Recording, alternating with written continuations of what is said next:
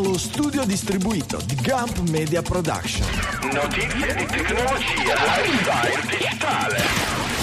Questo è Digitalia. Settimana del 31 luglio 2023, il momento Oppenheimer, l'insegna troppo luminosa di X, il globo magico di Sam Altman, ma anche Mastodon, Signal, colore fucsia. Queste e molte altre scalette per un'ora e mezza dedicata alla notizia, quella digitale, all'italiana. Dalle studio Liguria 1 di Sanremo, qui è Franco Solerio. Dallo studio dei Castelli Romani, Giulio Cupini.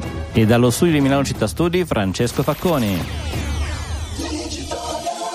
Buongiorno amici, bentornati su Digitalia e buongiorno, buonasera ai miei colleghi Giulio Cupini, ciao Giulio dallo studio nuovo. Oh, che bellezza, ben trovati. Come ci piace questo riverbero di casa nuova, beh, Siamo quasi Giulio, in due. Sì, sì, sì. e Francesco Facconi con insoliti problemi audio, ma sembra che abbiamo risolto tutto. Ciao Francesco. Sembrerebbe di sì, io vi dico ciao se mi avete sentito bene e se no vuol dire che noi Sì. li abbiamo risolti, ma in quel caso non starete sentendomi. Ho quasi paura che stia un po' allungando la- la- la- il, um, il delay. no, ci ho il messo un buffer. momento a rispondere. Ah, ok, ok. Era il il buffer. mio lag interno, Il tuo no? buffer cerebrale, ho capito. il Io sono già buffer. in agosto ormai per le ferie, questa idea, quindi... Mi sembra più che giusto. Eh sì. Ah, vedete, insomma, l'ultima puntata prima della- delle vacanze. Pensavo anch'io di essere ad agosto, pensa un po'. E oggi ho avuto una, ho avuto una sorpresa bruttissima. Poco prima della trasmissione, aggiustando i link per la, per la diretta di oggi, cercando il gingillo. eh, per qualche motivo Pocket ha chiuso l'accesso alle API eh, prima versione, che la, la app No, autofatta di Digitalia utilizzava da, oh, da sempre, quindi da 15 anni probabilmente. E quindi la mia app, quella con cui archivio tutti i link, li metto in ordine, archivio tutti i gingilli, non solo, poi seleziono i link che di cui parliamo in trasmissione, poi schiaccio un bottoncino magico e mi esce fuori già l'HTML renderizzato per il sito e quello per il feed RSS. Niente, puff, di colpo non funziona niente di tutto questo. Sono andato per cercare di capire, di debuggare la cosa, ad aprire il codice sorgente e mi sono trovato praticamente una roba scritta in geroglifici egizi e roba cuneiforme sumerico, cioè ob- Objective-C, che io non scrivo oramai da... Ah, quindi parentesi quadra, parentesi quadra, parentesi Esa- quadra. esatto, esatto, simbolino at davanti alle stringhe, punto e virgola alla fine di ogni riga, quella roba, quella roba strana lì. E, e quindi... E non ci sei rimasto male per niente, non ci sono rimasto affatto. malissimo, malissimo, malissimo. Adesso dovrò trovare un altro. Devo rimettere in piedi il sistema e devo decidere da zero. Ovviamente sarà un'applicazione in Swift UI che eh, già che la scrivo, la scrivo in modo che per i prossimi 12 anni di non avere lo stesso problema. Per cui con le ultime tecnologie mi serve anche per imparare, per impratichirmi un po' di più in Swift UI, magari eh, con anche come si chiama Swift Data per il database eccetera ma devo capire se basarlo di nuovo su Pocket sulle API nuovi- nuove più recenti di Pocket o se magari o se magari migrare su qualche sistema voi avete qualche Allora- analogo di Pocket self-hosted che, che potete consigliare? Intanto basarlo su delle API di un servizio esterno, oggi sappiamo che la Non soluzione dà lo so, solidità eh, particolare. Lo capisco, Non a me per, più di tre mesi. per me ha funzionato 14 anni e 14 anni fa non c'erano altri servizi né self-hosted né scrivermi da zero un archiviatore di, di- di bookmark. mm, sicuramente avrei creato qualcosa di molto molto meno eh, affidabile che avrebbe finito smesso di lavorare molto prima di questi 14 anni. Per cui sono un po' alla ricerca. Stavo pensando anche... ehm, Michele Beh, lo usa- Raindrop. Ecco, bravo, Se- Michele, rimanendo anche sul tu pubblico usi- che quello che usiamo ha delle ottime API, uno può anche ordinarsi per cartella, quindi insomma Quindi eh, potrei fare un può raindrop fare. apposta Mm. per Digitalia oppure potrei fare una parte di un- del mio raindrop personale con dei tag ah, chi lo sa si Io poss- ho creato una raccolta con tutte le puntate di Digitalia, al cui interno metto gli articoli opportunatamente risistemati, a volte anche divisi per argomento. Quindi ci si sono può cartelle- ordinare e poi ci sono cartelle sottocartelle e anche tag ma anche collezioni e poi ci sono i tag. Ok quindi un, un articolo può, può comparire in una sola cartella o può comparire anche in più cartelle Può comparire anche in più cartelle. Ed è lo stesso o è una coppia? E sono due e se è la versione a pagamento, la versione Pro ti dice anche che sono doppioni, se no te li tieni. Però se ce l'hai in due cartelle, se ne modifichi uno non si modifica l'altro. Esatto. Però invece, no, sono due separati. Invece con i tag tu puoi taggarle e quindi a, st- a due Certo. tag dif- diversi fare cose. Potrei provare a usare quello se non... Però ecco, quello lì è gratuito, c'è, un- c'è anche un livello a pagamento, ma non c'è codici sorgenti, no, non è open. No, non è self-hosted assolutamente. Mm. Ci sarà Ok. sicuramente qualcosa di self-hosted, eh, magari anzi lanciamo la, la quest ai nostri ascoltatori, se qualcuno sa suggerirci un modo per raccogliere articoli, categorizzarli e soprattutto far passare l'estate al doc a scrivere codice Swift UI per sistemarselo, A Manina. ben venga. A Manina, mi sa che a settembre andrò ancora stasera e domani andrò a Manina. Quando uscirà Mm. l'episodio stanotte non avrà tutti i link e arriveranno domani con calma perché me li devo fare Se a Manina. vuoi ti passo il mio script Python che tira giù da Trello e via. Tu hai uno script Python che tira Che giù non Quando è- mica, che mica non me è li copio a mano quando devo fare da solo. E Eh, visto che i li tuoi software non me li hai mai passati, ne ho scritto uno. E E li dopo gi- ne parliamo. Beh, non te l'ho mai passati perché sono vergognosi. Abbi, pazi- abbi pazienza. E mi, peggio. E mi vergogno profondamente, ma quelli tira giù tutti i link, quindi da- dal trello attuale. Poi tu devi filtrare Sì. quelli che abbiamo usato e quelli che non abbiamo usato. Però ci si mette un minuto. Ma certo, sì, sì, passami il Python. Sicuramente funzionerà con una versione di Python che io non ho installato. Per cui forse la cosa migliore è che tu lo fai girare in locale, che poi mi passi. Era fai- quello che volevo e fai il proporre. risultato. Che- affare fatto, affare fatto. E almeno ho un backup anche per settembre quando torniamo, se non sono pronto con la. Con l'app. Credo che stasera parleremo di tutto meno che delle notizie in scaletta, per, per cui il tuo script non, non servirà, non servirà a niente. So che ti è arrivato, e, e sono sicuro che anche Giulio è curiosissimo, un gingillo delle settimane scorse. Sono troppo Allora, curioso. Io non il sono nostro Michele- a comprarlo, tra l'altro. Il nostro Michele si è pentito tantissimo di non essere un influencer che, che prende le percentuali quando vende le cose perché il mio, quel eh, simpatico oggettino di, eh, di retro gaming, quindi un emulatore poi alla fine dei, dei sistemi di ROM più diffusi del passato, ehm, penso che, cioè, visto quello- il mio- movimento su Slack, penso che ne abbiano comprati Mm. parecchi, eh, fra cui uno io e uno anche te Franco, quanto ne so. Sì, E spero, mio è di aver arrivato- preso la stessa versione, quella giusta. Mio Mini V2, è vero? Si chiama così? Mio Mini Plus. Mio quello Mini. che ho preso io. Quindi hai preso quello precedente, forse. Però è semplicemente una questione di schermo che hanno cambiato successivamente. No, plus, plus, plus, confermo. plus, plus, allora è quello plus. bello. Benissimo. Ed è, ed è questo per chi ci vede in video. Oggi, fra l'altro, non siamo in diretta. Nessuno ci vede in video. Inutile, ci vede, ci vedrà. Però eh, è una specie di. Esteticamente un, un Game Boy un po' più moderno, con un bello schermone a colori largo, in grado di emulare veramente di tutto, dai Game Boy ai vecchi, anche il Commodore 64 fra le varie cose, eh, fino ad arrivare come più recente, diciamo, la PlayStation 1. Quindi il paradiso Ehm, del retro gaming.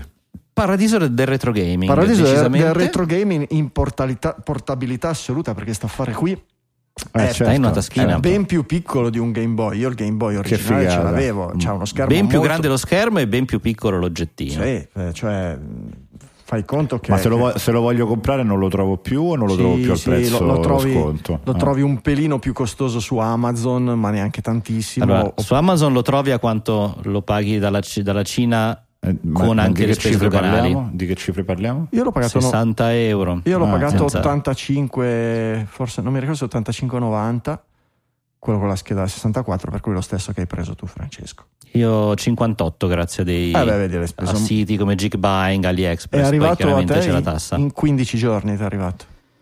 Eh, sì, tempo un paio di puntate, quindi sì, una decina Ah, di giorni sì, più o meno. sì.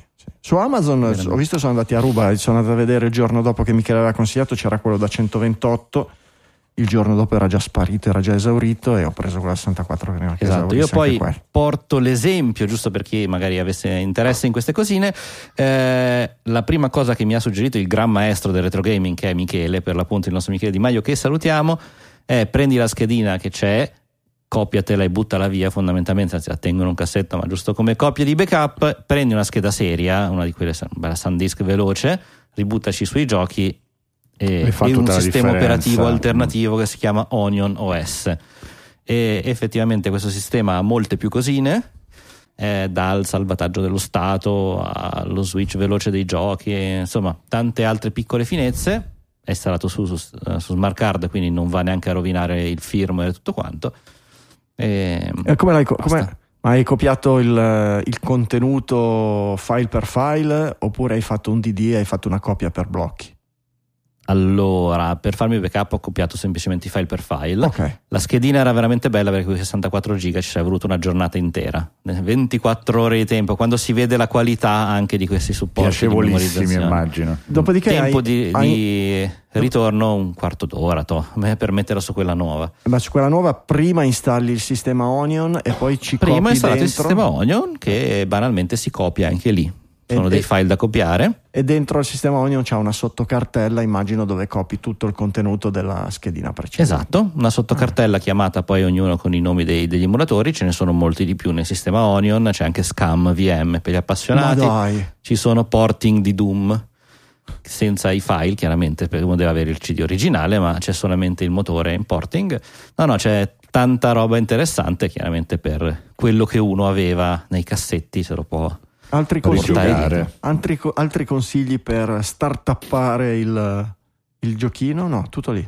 allora l'altro consiglio è che mi sono detto ma se volessi guardare quali giochi esistevano un tempo Eh. e il posto migliore anche più sicuro dove farlo è l'Internet Archive Ah, perché? che contiene delle cartelle chiamate pack generalmente di- che contengono poi l'elenco dei giochi poi Mm. uno chiaramente riottiene gli originali in qualche modo di tutte le varie console quindi insomma cercando pack su Internet Archive che è un sito Bello. famoso anche come Wayback Machine Internet Archive, possono- io metto pack come stringa di ricerca, lo faccio al volo. sì e poi magari un PlayStation o Scam VM o Pack Scam GB, VM. GBA. Vediamo cosa viene fuori. Perché se, se ridistribuisce l'Internet Archive dovrebbe essere anche dovrebbe essere roba oramai di pubblico dominio. Allora, possibile? sicuramente è roba considerata abandonware e da lì entriamo poi in un eh, concetto effettivamente di ehm, un po' difficile da capire. Ammetto che sto cercando di eh, rinformarmi su come funzionino. Io, eh, so, sto- mi piacerebbe rigiocare a Loom, di cui ho il Loom. CD perché l'avevo, era bellissimo. Loom era uno dei- quello col lago dei cigni, quello del ragazzino che suona il era flauto? quello che, che dovevi suonare col flauto le, mu- Sì. le- le musiche per fare Eh, gli incantesimi. l'adventure Island. più triste, il videogioco più triste, non lo conosco, non lo nostalgico. conosco, quindi che Allora, dovevi fare? In Monkey Island, gioco iconico, entravi nella taverna e c'era il tizio che gli dicevi, eh, gli parlavi e lui ti diceva chiedimi di Loom. È vero. Ed era l'unico momento in cui lui faceva la pubblicità e si illuminava. E Loom era quest'altro gioco uscito in parallelo nel quale sempre un punta e clicca, ma con la caratteristica di eh, questo personaggio che doveva imparare delle canzoni, imparare delle note, usarle come poteri. Ed era molto carino. Che molto, figata. molto dolce anche come Eh, certo, certo. Bella questa cosa dei pack. Sì, comunque bello, non, non lunghissimo, non lunghissimo, ma bello. Ho già trovato uno Scam VM pack One Source con uno screenshot di Zack McCracken e di Monkey Island. Mm, mm, mi sa che no, ma sta roba è, è assurda. Te la porti in treno, te lo porti dietro. È veramente. Ma in mobilità, prima so. di questa console, giocate comunque? Ehm, Avete qualche gioco di riferimento? Mazzo di carte. No, devo dire che sì, l'iPhone fondamentalmente, l'iPhone quando sei in sta- c'è, c'è qualche gioco carino che stai, che stai giocando su, su iOS? Eh, sì, Mm. roba, roba vecchissima, eh, roba vecchissima. In stazione quando, così, considera che la stazione di Sanremo ipertecnologica non arriva neanche l'Edge, non, arriva neanche il 2G. Beh, nel centro di un anche- monte, la anche di solo- Sanremo, per chi non l'avesse visitata. anche, solo i gio- anche solo i giochi che quando li lanci scaricano la leaderboard si piantano. È andata così, sì, sì. è così. Per cui gioca a Threes, te lo ricordi Threes? Quello dei, dei numeri che devi mettere in colonna i numeri e affiancarli e sommarli, che Sì, è un gioco sì, sì, veramente senza tempo, è veramente bellissimo. In stazione gioca a quello. Poi attualmente installato c'è un mini Motorways che è un simulatore di pianificazione di, di viabilità di viabilità metropolitana molto bello con Ah. una grafica che sembra quella delle, della- delle mappe della metropolitana di Londra questo è Mm. distribuito su Apple Arcade Ehm, Skyforce Revolution, che è un, che è un giochino arcade eh, proprio tipo astronavina eh, a scorrimento verticale, una specie di Space Invaders, eh, una grafica molto moderna, di nuovo che c'hai tutti i power up. A me piacciono un casino quelli che dopo un po' che accumuli power up c'hai sta astronavina che spara un miliardo di, di proiettili contemporaneamente, Plus, 5 plus missili, esatto, quelle, quelle robe lì. Esatto, poi però arriva quel proiettilino che te la fa esplodere subito, perché tipicamente. E effettivamente sul, sull'iPhone io qualche giochetto ogni tanto per passare il tempo, appunto, mentre aspetto l'autobus e cose del genere, l'ho, l'ho sempre cercato, ma a parte un breve periodo in cui sono stato abbonato ad Apple Arcade, nel quale c'erano dei titoli interessanti. Mm. Il resto tipicamente è a un, a un abbassamento della qualità veramente puntato poi Sì, a quello che è il freemium, che però non è un qualcosa che mi crea personalmente divertimento perché sapendo il Banale, meccanismo che dici. se non Mm. pago è e non volendo poi arrivare a quello, Io oramai di fatto scopro subito dove sono i blocchi e mi stufo. Apple Arcade facilmente. l'avevo cancellato anch'io, me lo sono ritrovato perché eh, ho fatto l'abbonamento, quello come si chiama? Apple Plus, eh, Apple One. Apple iCloud, One. iCloud Mm. Plus, Apple One, roba del genere, perché avendo l'abbonamento in famiglia eh, con i giga in più, perché sennò la libreria delle ragazze non ci sta perché archiviano foto e video così a muzzo sul cloud che mi riempiono tutto, più il- il- la TV, Apple TV Plus, come si chiama, per guardare un po' di serie televisive, specialmente quelle che gingilla Max che mi frega sempre. A proposito, Silo è una roba pazzesca. E, e quindi alla fine, facendo quello, mi sono trovato anche con. Ti sei trovato anche il pacchetto. anche arcade e probabilmente c'ho anche fitness non so se in Italia è ancora attivo finisce che mi trovate sulla cicletta Sì, sì, c'è, c'è. C'è, ok. C'è ed è molto carino, però Scherzavo. bisogna avere il tempo, la voglia. Es- soprattutto la voglia. A me gli sport, quelli statici dove non c'è un minimo di dinamismo, di rischio, di roba, eccetera, mi hanno sempre annoiato in una maniera mostruosa. Per cui, no, caro Tim Cook, non fa per me. Beh, però aspetta, aspetta, c'è il rischio perché se ti metti a fare tipo, sai, i gessi dei pugni a Sì, mezzo ok. metro dalla- da 60 pollici, ti assicuro che il rischio c'è. È diverso, ma forse è più costoso Capisco. che non buttarsi con la tuta alare. Ma... Capisco. Eh, però smetterei di chiamare gingilli, cioè giochini per iOS e robe del genere perché ci roviniamo alla prossima puntata. Dovete sapere che questa è l'ultima della stagione regolare, per cui siamo al 31 luglio, lavoriamo proprio fino alla fine. Ma non solo, perché anche ad agosto, come tutti gli anni, un po' lavoriamo anche per voi. Abbiamo già pronti uno registrato, uno speciale registrato da Francesco la settimana scorsa che Si parla di scammer. beh, scammer e intelligenza artificiale, per Beh, cui quella ci vuole, è la parola chiave dell'anno. e, e veri ricercatori del CNR, per cui è una roba imperdibile. E domani probabilmente registreremo con Francesco e Max un- uno speciale gingilli, un 30 gingilli in 30 minuti, una roba del genere. E ve li faremo uscire cadenzati. Beh, spezziamo agosto, uno verso il 10 di agosto e l'altro verso il 20 di agosto, se dobbiamo spezzare la- la- la- il mese in tre, per cui arriverà. Arriverà bella roba. Eh, per eh, chiuderla, dici solo a quali giochi hai già giocato col tuo Mio Mini Plus, eh, Francesco. Facci Ma venire allora, po' di non ho avuto acquolina. tanto tempo per sperimentare, ma posso dirvi che con gran piacere ho recuperato un Worms dannata, un Tekken 3, che è Mm. notevole anche quello, è stato abbastanza divertente, e poi ho iniziato a riguardarmi i primissimi Pokémon, Pokémon Zaffiro. Urca.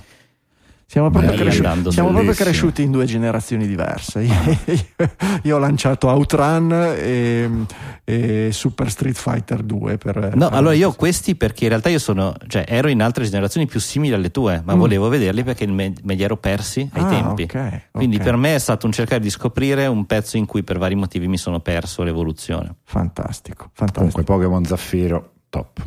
Benissimo. Beh, poi alla fine delle vacanze ci racconteremo tutti i nostri tempi passati in vacanza con questi gingillini, quali applicazioni, quali giochi girano, quali non girano, quali sono più belli, quali sono meno belli. Facciamo una- un altro inciso come questo. Tanto le puntate di settimane, un po' magari un po' più fiacche di notizie, ci sono sempre, ma fiacche, ma in realtà ce n'è.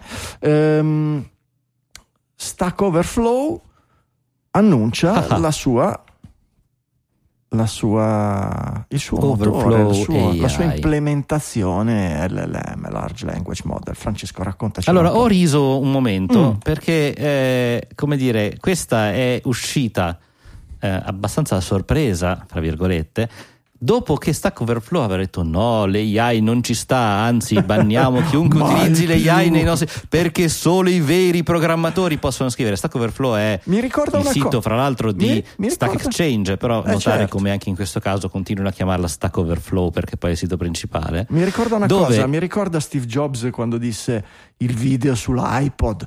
Mai! Mai. esatto. Orrore. Applicazioni terze parti sull'iPhone, mai, eccetera, eccetera. Vabbè, ma i mai li conosciamo. In questo caso, appunto, Stack Overflow è un sito dove chi ha un problema di programmazione o sistemistico in generale col computer, ma non solo, può chiedere e altri esperti rispondono. Tipicamente poi viene molto ben indicizzato da Google, quindi uno cerca un problema, trova la domanda, legge la prima risposta ed è, è la soluzione.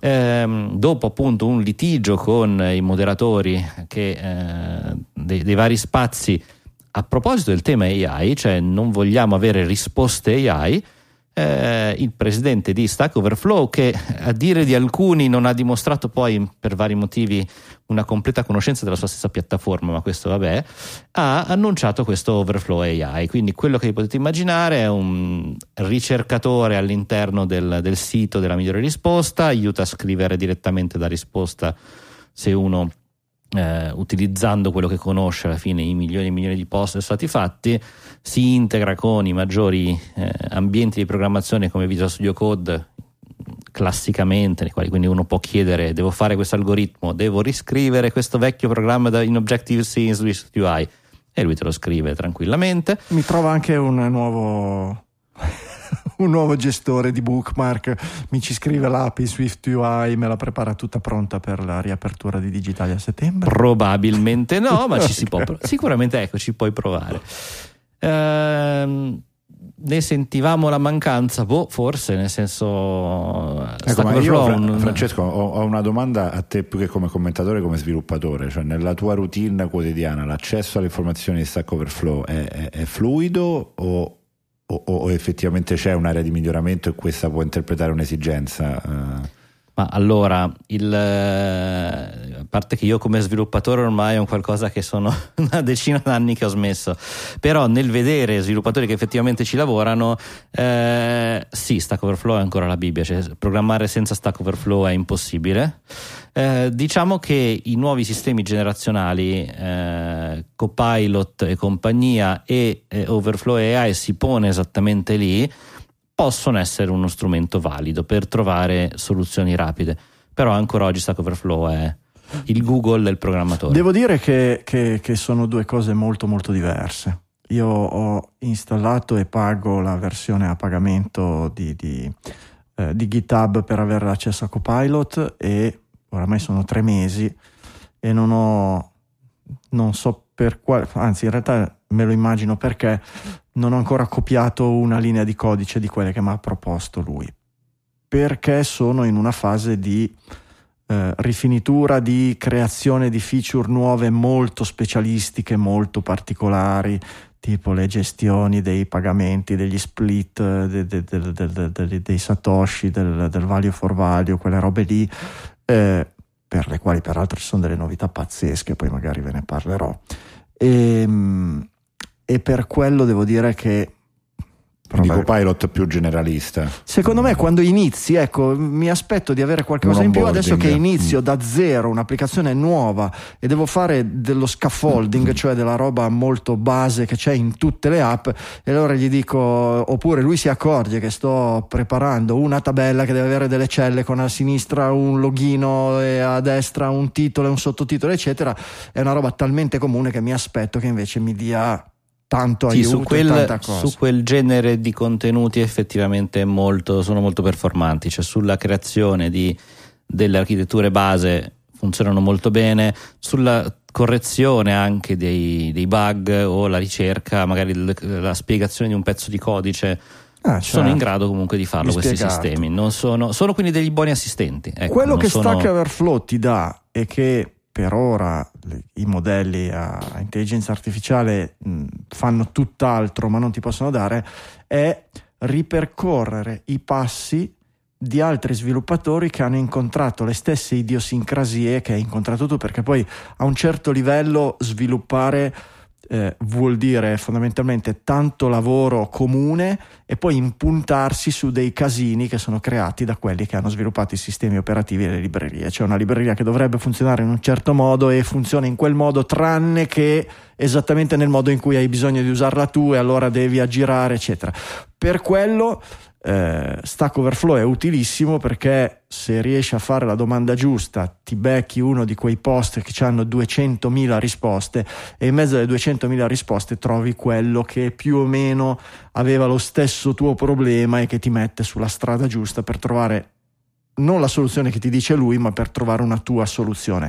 È molto per quello è, è, è, ancora secondo me imbattibile. Il, il, il, è proprio come fosse una conferenza tra sviluppatori riguardo a quel tema e il, il OpenAI, i vari, vari, strumenti, Copilot, eccetera, non riescono a sintetizzare ancora un, de, de, de, delle, delle, cose, delle risposte a delle problematiche così specifiche, così specialistiche.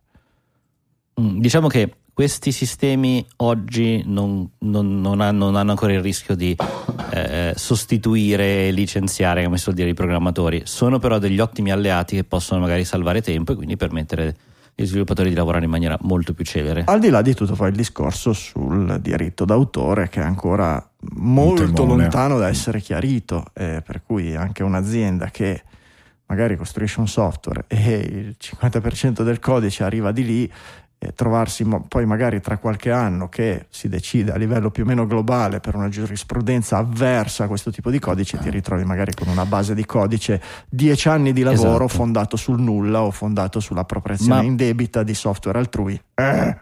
No. In questo senso, uh, Stack Overflow ha fatto la mossa giusta, cioè vietando di scrivere codice generato dai AI prima, uh-huh. e mhm. qua un discorso serio, cioè codice potenzialmente certo. in violazione della, eh, del copyright per quello che stavi dicendo tu Franco e gestendo invece un AI che si basa su codice che gli utenti hanno volontariamente inserito all'interno del loro sito quindi che non, solo, non solo volontariamente inserito ma dopo aver cliccato su Neula che dice esatto. perché quando ti scrivi a Stack Overflow dici che tu cedi i diritti all'utilizzo di tutto il codice che, che scrivi lì dentro. Eh certo. Ora si può, senso... si può, anche obiettare che quando tu l'hai cliccato, se ti sei iscritto prima dell'esistenza di questi strumenti, non può essere stato implicito anche il cedere i diritti per usarlo, però siamo un livello oltre nella discussione, nella polemica, nel, nel, nel discorso.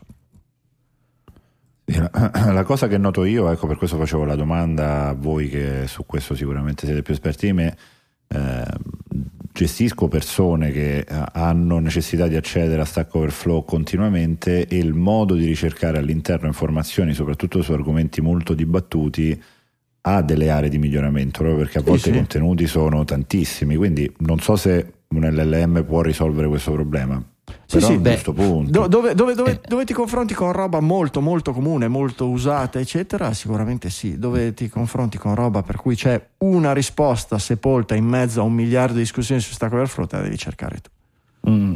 Sì, diciamo che bisogna saperlo usare come strumento, anche saper eh, sì. cercare le risposte con il maggior numero di, eh, sì, sì, quasi eh, di like, che in quel caso sono gli upvote, e in questo senso uno dei perché poi di fatto questa Overflow AI contiene parecchie sfaccettature, una delle è proprio un motore di ricerca non più eh, per parola chiave ma vettoriale come lo definiscono loro, quindi con eh, chiavi di ricerca più ampie che permettono di eh, trovare in teoria meglio. Poi i risultati vanno ancora testati, ammetto che non ho ancora avuto modo di metterci le mani sopra. Voltando completamente pagina, stiamo arrivando al nostro momento Oppenheimer. Francesco, hai messo tu il link. Sì, eh, ho messo questo link di un articolo di opinione del eh, New York Times. Eh, gli articoli di opinione sono quelli tipicamente scritti da Alessand- eh, altre persone. Eh, vorrei per il momento non dire chi l'ha scritto, okay. ci ragioniamo dopo, lasciamolo come one more thing finale. Perfetto. Eh, chiaramente è anche un po' legata all'uscita di questo grande film, no? Oppenheimer certo. eh, negli Stati Uniti, quindi Oppenheimer, l'inventore della bomba atomica. E eh, il, il, ragionamento che viene fatto qua è siamo nel momento Oppenheimer, ovvero l'AI è un qualcosa che esiste, c'è e si sta sviluppando e si sta lavorando. Bloccare oggi la crescita di, questa, di, questo strumento vuol dire semplicemente che qualcun altro ci penserà prima di noi. E questo strumento può avere delle ripercussioni anche in termine civile ma anche in termini militare. E in questo senso quindi riuscire ad addomesticare, essere pronti prima con questa tecnologia, eh, chiaramente pone dei dilemmi etici, però è un qualcosa che ehm, è necessario per poter essere, come dire, eh, presenti in un mondo in cui questa cosa sarà sempre più, eh, più importante. Ho sottolineato una frase che a un certo punto noi non dobbiamo essere timidi dal costruire strumenti affilati per la paura che vengano rivolti verso di noi. Quindi anche se l'AI un giorno potrebbe diventare qualcosa di negativo, può anche essere positivo. Se volete, prima ancora che Oppenheimer, eh, il famoso Nobel che ha inventato la dinamite. Si può usare per scavare una galleria o per fare esplodere Vero. qualcosa, la bomba atomica e quindi Sì. l'energia atomica, idem, l'AI pure. Leggo anch'io un passaggio che ho sottolineato dove chi ha scritto il- l'articolo parla di se stesso, della propria azienda, senza nominarla. L'abilità del software, la capacità del software di facilitare l'eliminazione di qualsiasi nemico è una precondizione perché che dà valore al nostro lavoro presso gli- le agenzie di difesa e di intelligence. Quindi la capacità Allora, di penso uccidere che possiamo svelare la capacità di uccidere degli esseri umani è una precondizione indispensabile perché il nostro lavoro abbia un qualche valore per i nostri clienti. Fantastico. Questo sagace pensatore è Alexander Karp, il CEO di Palantir Technologies. La Palantir Technologies eh, è insomma, penso, Se la, la delle... Esatto. conoscete bene, se, se ascoltate Digitalia o se leggete questo, questo tipo di notizie, se, se leggete di tecnologia. Sì, proprio quelli, proprio quelli. Ehm, ci sta, no? Che mh, chi lavora nel mondo della ricerca e dello sviluppo in termini software da 15 anni in campo militare, l'azienda quella più spregiudicata di tutte, quella che tutte le volte che Microsoft diceva eh, stiamo collaborando col Pentagono per sviluppare questa cosa, tutti gli impiegati di Microsoft vanno in piazza, gli utenti di Microsoft dicono vanno in piazza, se continuate a sviluppare queste robe qui non usiamo più Windows eccetera, Microsoft dice no no allora non lo facciamo e Palantir dice va bene allora ci penso io. Tutti, tutti i contratti col Pentagono che vengono in qualche modo cancellati da altre aziende per motivi. Il nostro comitato etico ci suggerisce che forse non è il caso con questa fretta di metterci questa. E arriva Palantir. Io, io, io, io, io, io. Esatto. Sempre no. Più o meno questa è... L'argomento, però, ecco, è giusto sapere da dove arriva, da che pulpito arriva. L'argomento può sembrare, eh, però, può avere anche un, un- un suo senso, no? Allora, non avremmo dovuto inventare il fuoco, addomesticare il fuoco, perché il fuoco può essere utilizzato per, per- per- per- sterminare le persone, per uccidere le persone, per uccidere, per, bruciare il raccolto dei contadini di un'altra tribù, eccetera, eccetera. Vero, vero, vero. Io resto convinto che, mm, si- che sia o meno la spiegazione del paradosso di Fermi, io penso che le civiltà corrano comunque un rischio. E il rischio è quello di mettere sempre più nelle mani di persone, eh, di gruppi piccoli e meno potenti, degli strumenti enormemente potenti. Per cui quando lo strumento enormemente potente, vedi la bomba atomica, per essere realizzato e utilizzato ha bisogno di comunque tante persone, uno Stato, un- un'entità grossa che lavora in un certo modo, che ha dei, no, dei pesi e dei contrappesi, eccetera, è un rischio enorme ma si può arrivare a delle situazioni di stallo come si auspica qui, no? come la famosa MAD, la Mutually Assured Destruction dei tempi della guerra fredda. Noi abbiamo le bombe atomiche, ce le avete anche voi, se noi le tiriamo, le tirate anche voi, umanità KO, non vince nessuno, no? Mm, scenario War Games, va bene, ognuno si tiene le sue nel suo- ne- ne- ne- nei suoi bunker e, e- e servono a tenere tutto in stallo e a mantenere la pace in questo modo. Vero. Ma man mano la tecnologia rende sempre più potenti organizzazioni sempre più piccole. Vi faccio un esempio. Se la bomba atomica potesse essere costruita da una persona singola nel suo sottoscala e utilizzata da persona singola nel suo sottoscala semplicemente leggendo delle istruzioni su internet e comprando al brico al- o alla prealpina gli ingredienti eccetera l'umanità non esisterebbe più. Perché? Perché basterebbe il pazzo di turno che invece che darsi fuoco davanti, che ne so, allo stadio del Milan perché l'arbitro ha assegnato il rigore alla strada avversaria, lo squilibrato fa saltare una bomba atomica, ne fa saltare due, ne fa saltare dieci, e, e, eccetera, Se eccetera. fa saltare lo stadio del Milan risolve il problema del comune di Milano perché lo stadio adesso non sanno più che farsene. quindi- Però a parte Facconi ha trovato una soluzione per il San Siro, no, a parte una bella bomba atomica. Mm, ok. Questo, esatto. Tra l'altro, No, eh, cap- c'era il tentativo di chiedere a ChatGPT come fare le bombe atomiche, no? Eh, Sì. qualcuno forse c'era riuscito a farselo spiegare. Perfetto, ma, ma sai come fare oggi non è una cosa così eh, No. a livello, Prendi a, a livello teorico a livello teorico credo che anche uno di noi o molti dei nostri ascoltatori potrebbe anche arrivare a spiegarlo senza neanche leggere se probabilmente leggi la pagina su Wikipedia lo capisci ancora più nei dettagli. Poi i parametri tecnici speciali, no? dove mettere l'innesco, come trattare l'uranio per, no? come arricchirlo, come metterlo insieme senza farti del male, no? come non fartela scoppiare in faccia, come eccetera eccetera. Sì, probabilmente non è magari uno studente, no? un laureato in fisica che si occupa di tutt'altro, magari, magari è in grado di, perché la conoscenza che aveva Oppenheimer oramai 80 anni fa, 70 anni fa, credo che oggi un laureato in fisica possa accedere alla stessa competenza, alle stesse conoscenze.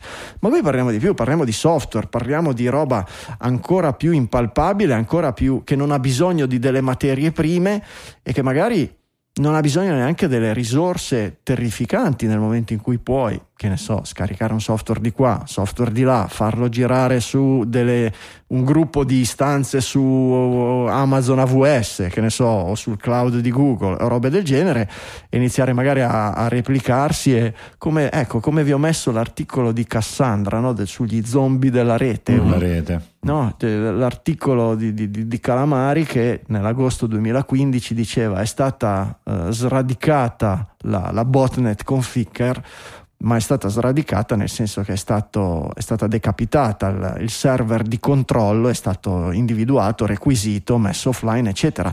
Ma ci sono una marea di zombie in giro, cioè di macchine che potrebbero essere televisori connessi, server che-. Mm. che sono ancora lì pronti a rispondere e, e con delle quantità di calcolo cumulative enormi, aperte verso l'esterno, perché no? Un'intelligenza artificiale che in qualche modo scappa al controllo, eccetera, potrebbe utilizzare questi come dei no, data center di archivio, meccanismi di elaborazione, tempo CPU, tempo GPU e robe del genere.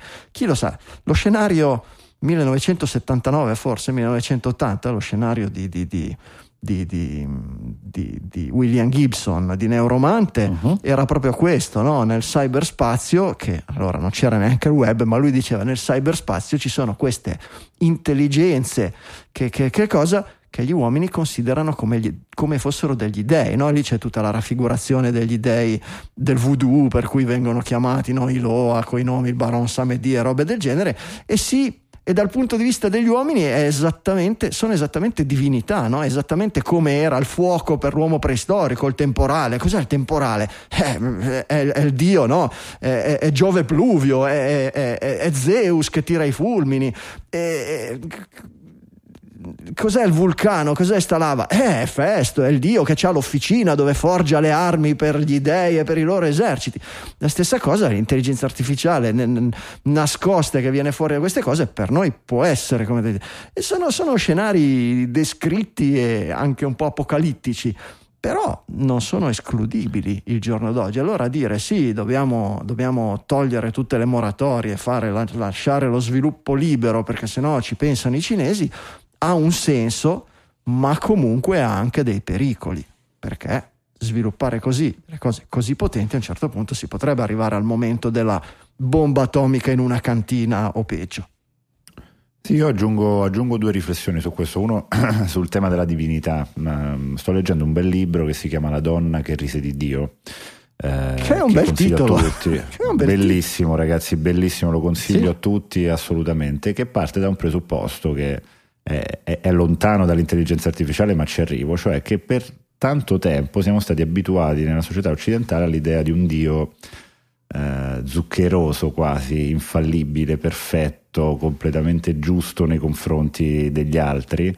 Ed è un'idea che non esiste nei fatti, perché andando a rileggere la Bibbia, e questo si collega anche alle citazioni che faceva Franco prima, eh, la divinità, l'essere umano l'ha sempre rappresentata invece come molto vicina a se stessa, quindi è un Dio che si incazza, un Dio che mente, un Dio che sbaglia, un Dio che ci ripensa e anche tutte le divinità antiche erano così. E questo modo che abbiamo sempre avuto di raffigurare l'entità superiore potrebbe essere quello che in qualche modo potrebbe tutelare l'umanità in questa fase, nel senso che cioè avere, nuova, avere dei, dei, dei, dei, nuovi dei, una nuova religione che, che faccia da moderatore della, del, di determinate istanze. Chi lo sa? Noi abbiamo bisogno di qualcosa di superiore in cui credere, ma che sia vicino a noi, in cui ci possiamo riconoscere. E, e, e finché questa cosa non, non, non rappresenta le pulsioni umane, e, e, non è raffigurabile il tuono, no? il fulmine, sì, cioè non sì. la rivediamo come lo una ricaduta lo nella capisco, realtà. Lo capisco, bisogna capire eh. da dove arriva questa raffigurazione, se è un'entità anche quella, nel senso la settimana scorsa abbiamo parlato di Sam Altman e di una soluzione del genere proposta, ah sì, chi è che deve controllare le intelligenze artificiali? Sì, sì, la sì, cosa, e eh beh, è semplice, creiamo un'intelligenza ah, artificiale, cosa, no? certo. ci servirebbe una divinità. E come, dove la troviamo questa divinità? Beh, creiamo un'intelligenza artificiale che diventi la nostra divinità e che sorvegli il nostro sviluppo dell'intelligenza artificiale. Oddio, forse no. e chi è che potrebbe controllare però questa intelligenza artificiale divina? Un'altra intelligenza Un'inter- artificiale. Eh, un'altra, esatto. si diventa. E poi il problema è quelle che sono, le, sono quelle che sono le, le, le, come dire, non solo le opportunità, ma gli interessi, ecco, il non allineamento degli interessi. Um, pesi e contrappesi, no, state tranquilli, noi sviluppiamo l'intelligenza artificiale, ma sviluppiamo anche dei sistemi per tenerla sotto controllo. Ad esempio OpenAI due mesi fa ha detto che ha aperto al pubblico, forse anche meno di due mesi fa, ha aperto al pubblico il suo strumento, anche quello realizzato con le reti neurali, che serve a eh, rilevare quando un testo è generato dall'intelligenza artificiale. No, e ci credono tantissimo e ci mettono esattamente le stesse risorse che mettono nello sviluppo di tutti i loro prodotti. Tant'è che questa E quello settimana... ci tranquillizza perché eh diciamo certo, se io ho il dubbio certo, lo passo lì certo. e lui capisce come per magia perché esatto, ha questa magia. Esatto, Poi la, la, Costituzione americana venne segnalata eh come certo, tre giorni... prodotta dall'intelligenza Ma non artificiale. Solo, non solo Giulio, perché tre giorni fa OpenAI ha chiuso quell'accesso agli utenti a questo software e non funziona non eh, funziona tanto bene. Aspetta, aspetta, ha ecco. chiuso. Ha chiuso, ha detto, beh, beh, sì, c'era, beh, forse adesso, boh, non lo so, l'hanno fatto. Ma chi, quando? Sparito. Io non me lo ricordo. esatto, una cosa così. giusto. Perfetto. Per cui siamo nelle mani. E di... effettivamente perché, no, ha ragione Giulio, c'è stata questa cosa della Costituzione americana che eh, è stata riconosciuta come falsa, no? perché usa un linguaggio non comune. Effettivamente non, la, la, Costituzione americana inizia con oh bella raga, oh bro. cioè, cosa... La cosa terribile sarebbe se un, arrivasse uno storico e dimostrasse che è veramente falsa la Costituzione americana. che conoscendo gli americani non è, non è, da escludere. Non è neanche tutto. da escludere completamente questa cosa, esattamente perché è così.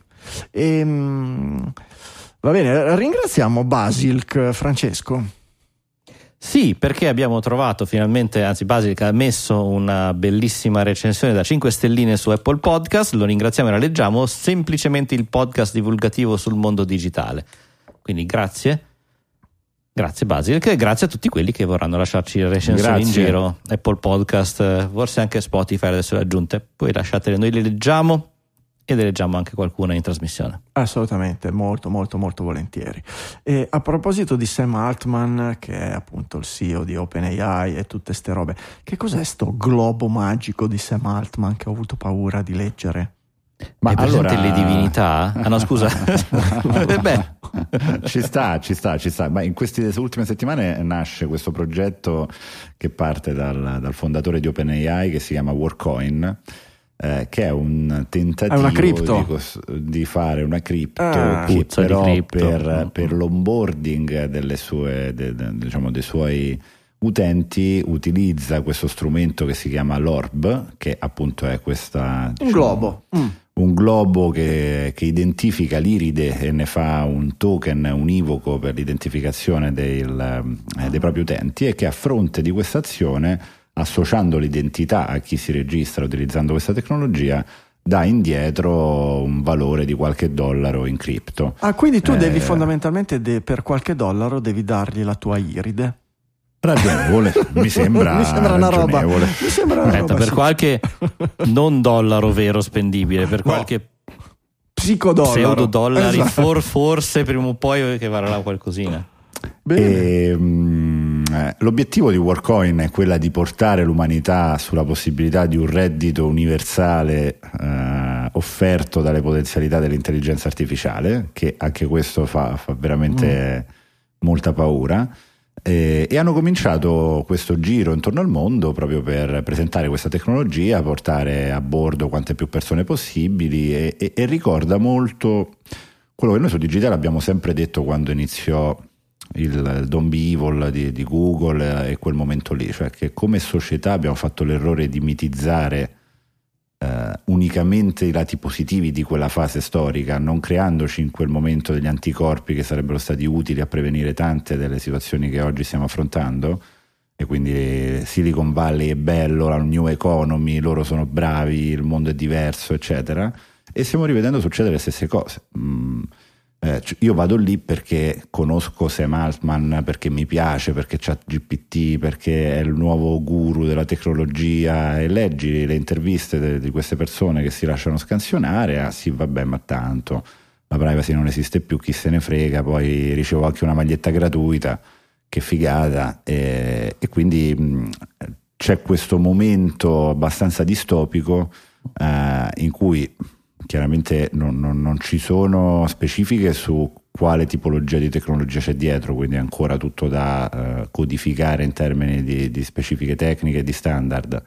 E dall'altra parte c'è una tematica eh, di legare ad un ente privato un'entità biometrica che eh, il primis Snowden ha fortemente scoraggiato tutti dal- dall'utilizzare questa tipologia di, di approccio eh, che dà una quantità di dati univoci sulle persone di cui non sappiamo gli scopi futuri e quindi molte perplessità interrogativi su questa fase. E cambiarsi l'iride, cioè cambiare la password si può, ma cambiare l'iride è un No, filino ma poi vi invito, al di fuori di questi articoli che sono molto, molto belli, forse ne abbiamo parlato in qualche puntata fa di digitale, non ricordo, forse ancora non ero tornato in trasmissione.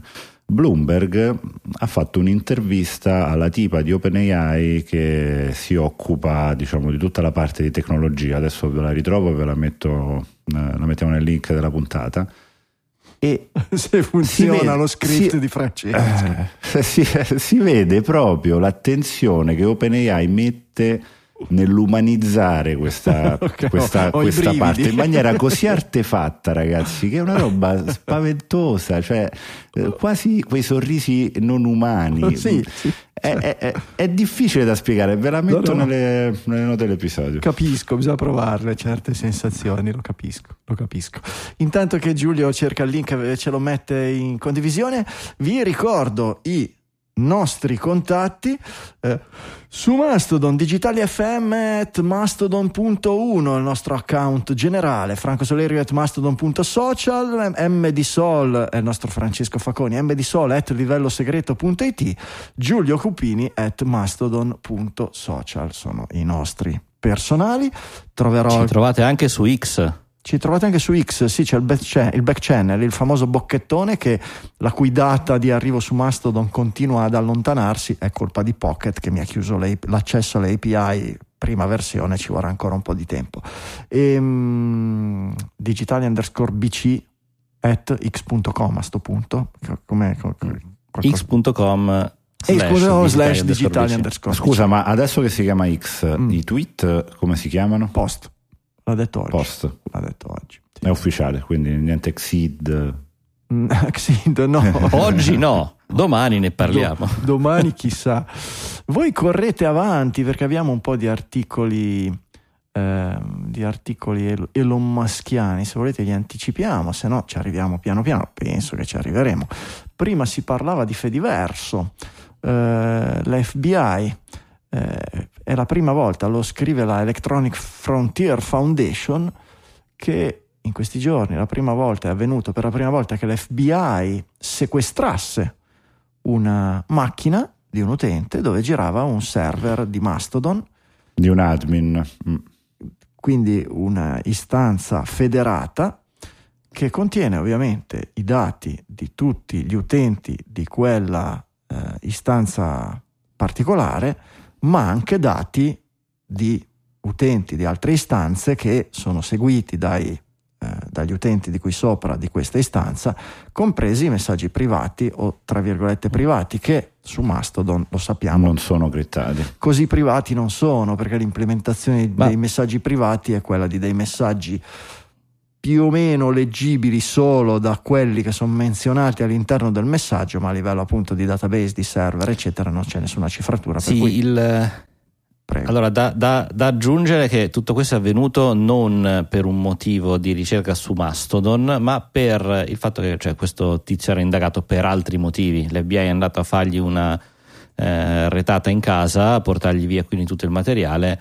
E gli hanno E- sequestrato madre, nonna, appartamento prelevato. Sì, Esatto, l'abbonamento. Netflix che condivideva con altri 14 amici e anche già che c'erano il server di Mastodon che in quel momento, fra l'altro così racconta l'articolo, eh, lui stava mettendolo a posto, quindi aveva sbloccato la crittografia perché in realtà sarebbe criptati eh, tutti i dati, ma per fare qualche azione di manutenzione non, non mi è molto Le chiara- casualità comunque. Esattamente, quindi c'era anche un momento in cui era accessibile, probabilmente aveva, aveva inserito le chiavi di decifratura e quindi questo però pone eh, domande, quesiti su, sul- sui server federati, cioè così come... eh, Sì, bisogna, secondo me- momenti- bisogna comprendere, secondo me, il. Ecco, comprendere la tecnologia dello stack che sta dietro a questo tipo di servizi ci serve per capire che utilizzo possiamo farne. È ovvio che dal punto di vista etico e dal punto di, e qu- a quanto dice la IFF, anche dal punto di vista legale, questo tipo di sequestri sono al di fuori di quanto prescritto dalla legge perché non esiste che per capire se l'utente o se il giovanotto che è l'admin di questo server nasconde, che ne so, delle foto di pornografia minorile o se ha scambiato qualche messaggio per vendere o comprare cannabis, eh, si debba sequestrare e andare a analizzare tutto il server dove ci sono i messaggi magari di 10.000 persone assolutamente estranee alla vicenda. E Soprattutto, Franco, scusami ti interrompo, per un principio che non sapevo, ma è abbastanza diverso da quello europeo, cioè che in America tutto ciò che avviene eh, come sequestro all'interno dell'indagine che porta all'emergere di altri presunti reati diventa perseguibile d'ufficio. Sì, eh, sì, eh, entro certi parametri, però è vero, ma comunque anche qualora IFF avesse tutte le ragioni nel- del mondo, sappiamo che non è così che funziona il mondo, non è così che funzionano le indagini, non è così che funziona tutto quanto e quindi forse facciamo meglio noi a scegliere i nostri strumenti. E quindi, conoscendo da bravi digitaliani come funziona più o meno lo stack di Mastodon, come funziona a livello teorico, non nell'implementazione pratica specifica, ma comunque quali sono i punti di forza e di debolezza del Fediverso, di Mastodon, eccetera, capire che non è uno strumento dove affidare un certo tipo di comunicazioni. Se dobbiamo affidare un certo tipo di comunicazioni a un servizio, oggi le, le affidiamo a Signal. Eh, e, e- su Mastodon è comunque sbagliato che le forze dell'ordine possano prendere, archiviare, magari farsi una copia di backup e domani infilarle in una database da loro facilmente ricercabile. È sbagliatissimo. Però succede, può succedere, succede. Lo sappiamo che ai poliziotti piace farci vivere in uno stato di polizia perché il loro lavoro diventa più facile e loro prendono più medaglie, più bonus, più congratulazioni, più pacche sulle spalle. Comportiamoci noi in una maniera atta, mirata a, salva- a salvaguardare i nostri dati, le nostre comunicazioni, la nostra privacy.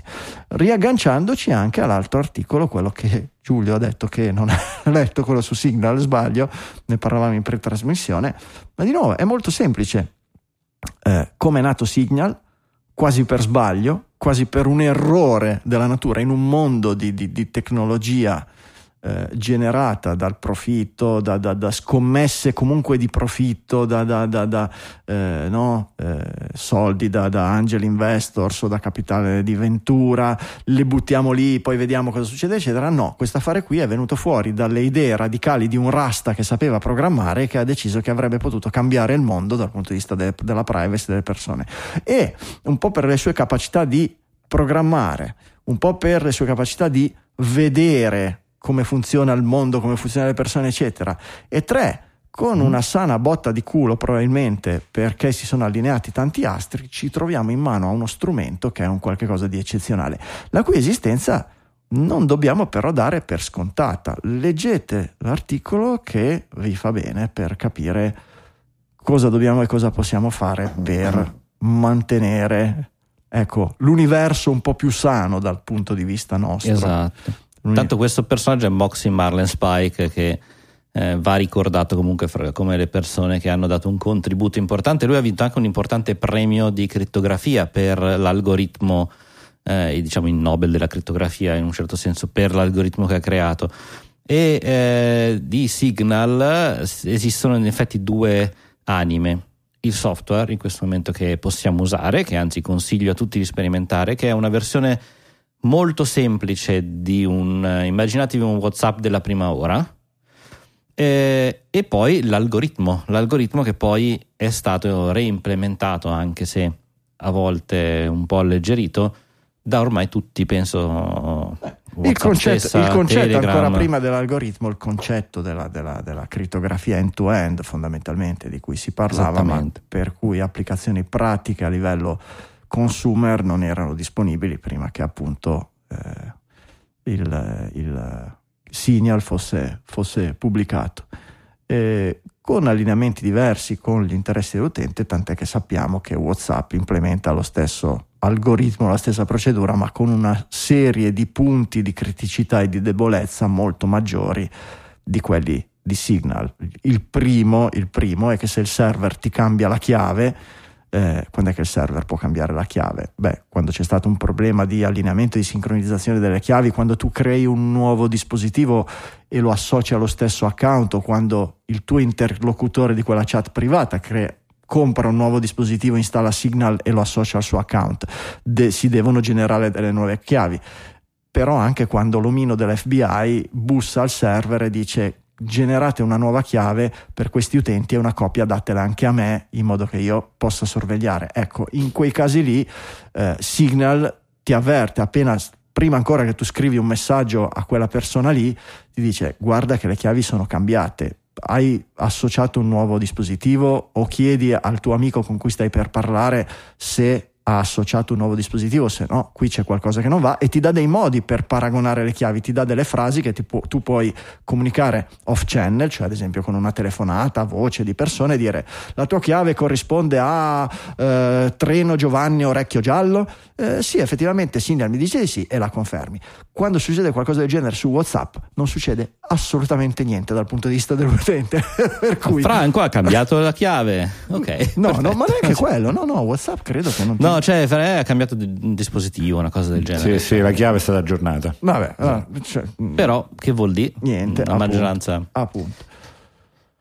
E sì, eh, di questa applicazione eh, l'algoritmo continua a esistere, però come abbiamo visto in, in, tante implementazioni non sempre perfette. Quello perfetto è nell'applicazione principale, che però scarsa, cioè non ha tanti utenti, non ha tanti fondi, anche perché è stata gestita per vent'anni dal buon vecchio Moxie, eh, che ultimamente si è stancato e, e questo fa sì che quell'applicazione comunque senza nessuno che la porti avanti, c'è ancora un briciolo di sviluppatori, ma no, c'è, un gruppo, c'è un gruppo grosso. Il problema è che praticamente c'è un gruppo vengono grosso, pagati da, vengono, pagati da, vengono pagati fondamentalmente da un, da un grant, da, un, da, una borsa, chiamiamola, messa a disposizione da un miliardario appassionato della cosa, ma a un certo punto quei soldi lì finiranno e quindi bisognerebbe trovare una, un modo, una struttura, un sistema. Sì, un prestito di circa 100 milioni che ha dato uno dei fondatori di WhatsApp, fra l'altro. Okay. Curiosa anche questa cosa. Beh, ma i fondatori di WhatsApp erano gente tosta. WhatsApp, sì. oggi ce lo dimentichiamo, ma WhatsApp ha un passato neanche troppo remoto eh, di eh, assoluta indipendenza da quelle che è la proprietà attuale. È solo da qualche anno che il signor Zuckerberg ci ha messo le mani sborsando fior di dollaroni, ma era nata con, con, con, con intenti e e con principi ben diversi da quelli che reggono tutta meta, certamente.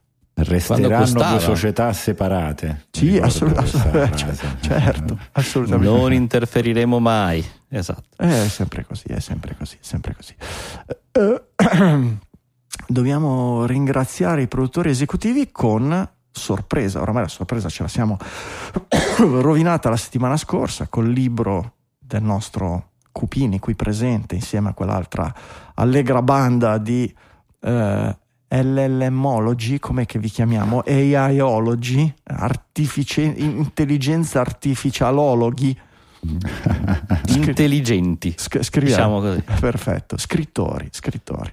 Il libro, dai, fai un po' di pubblicità a sto libro, Giulio, io ti alzo Ma, sta palla, con- dai. con L'hai letto almeno piacere, come non- l'articolo? No, Oh. non, non volevo, non, volevo, non volevo approfittarne, ma allora sì, abbiamo scritto con questi ragazzi eh, del podcast Massimo e Michele e con la partecipazione, poi in realtà eh, con, con l'host e con l'invito da parte di Fiorenzo Pilla e Rossella Dolce, Io lo, so che, che, io lo so che ha scritto tutto Fiorenzo, un po'. E, che è un preciso, e- noi ci siamo voi- presi i esatto, meriti lo so e messe due, sì, sempre così. E, mm, e abbiamo scritto questo testo con l'obiettivo di eh, in qualche modo interpretare in maniera concreta, perché riteniamo che su questo mondo ci sia tantissima fuffa e poca concretezza nel modo di capire questa tecnologia, affrontarla, ma soprattutto criticarla per poterla far sviluppare al meglio. Eh, un testo che vuole essere scientifico, quindi eh, ci sono diversi contributi e il buon Max in questo riconoscerete la sua penna nel testo, ha approfondito moltissimi degli aspetti tecnologici ehm, di ChatGPT, dall'altra parte però un, taglio divulgativo sia su come le aziende possono sfruttare eh, queste tematiche e quindi qui sicuramente mi sento di aver dato un contributo, sia anche di tematiche più spinose, come anche la parte del ci si può innamorare di un'intelligenza artificiale oggi? E quindi ci sono tante domande che bisognerebbe porsi e tante proposte di risposte aperte, perché necessariamente è tutto un cambiamento, eh, che ci siamo molto divertiti ad affrontare, quindi è stata una bellissima esperienza, adesso stiamo vedendo uno anche ne- che sta andando molto bene. Uno sì, nessuno chat GPT per le edizioni che trovano anche su Amazon. Dove lo trova? Dove si compra questo libro? Dove, dove Si compra su tutte le librerie online, Ah, ok. Amazon, IBS dappertutto e da qualche giorno, da una decina di giorni anche nelle librerie fisiche. Perfetto, e lì ordinatelo, vi arriva. Noi ne abbiamo regalate 7 copie, 8 copie agli ascoltatori che la settimana scorsa ci hanno mandato un Sì, messaggio oltre alla produzione esecutiva. Ne avanzano due, tre? Due, due, due. due, due. Dobbiamo regalarli anche questa settimana. Vediamo, intanto ringraziamo i nostri produttori esecutivi.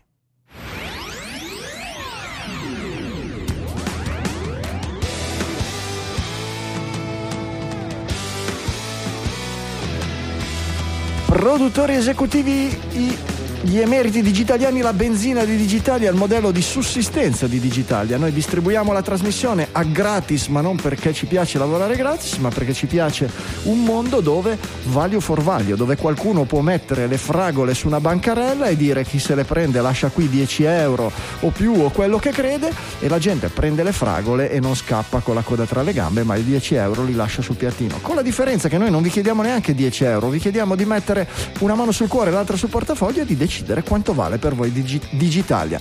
I metodi a disposizione ve li mettiamo noi e sono tantissimi, sono PayPal, Satispay, il bonifico bancario, il pagamento on-chain per, con i bitcoin, vecchia maniera, oppure le modalità del value for value con le nuove applicazioni per ascolto di podcast, newpodcastapps.com, come la buona Castamatic che scrive il sottoscritto. Provate in un modo o nell'altro, vi darà, vi assicuro che a me capita per i podcast a cui io do un contributo, quando lo faccio in streaming o con un boost col value for value mi darà ancora di più, mi rende più gustoso l'ascolto di un podcast, sapere che quella cosa che io sto ascoltando puntata dopo puntata esiste anche perché eh beh, perché ci ho messo un po' di benzina io, esattamente come il miliardario che ha messo giù il grant per lo sviluppo di, di Signal. La stessa cosa, se su un podcast ascoltate delle idee interessanti, perché no? Perché no?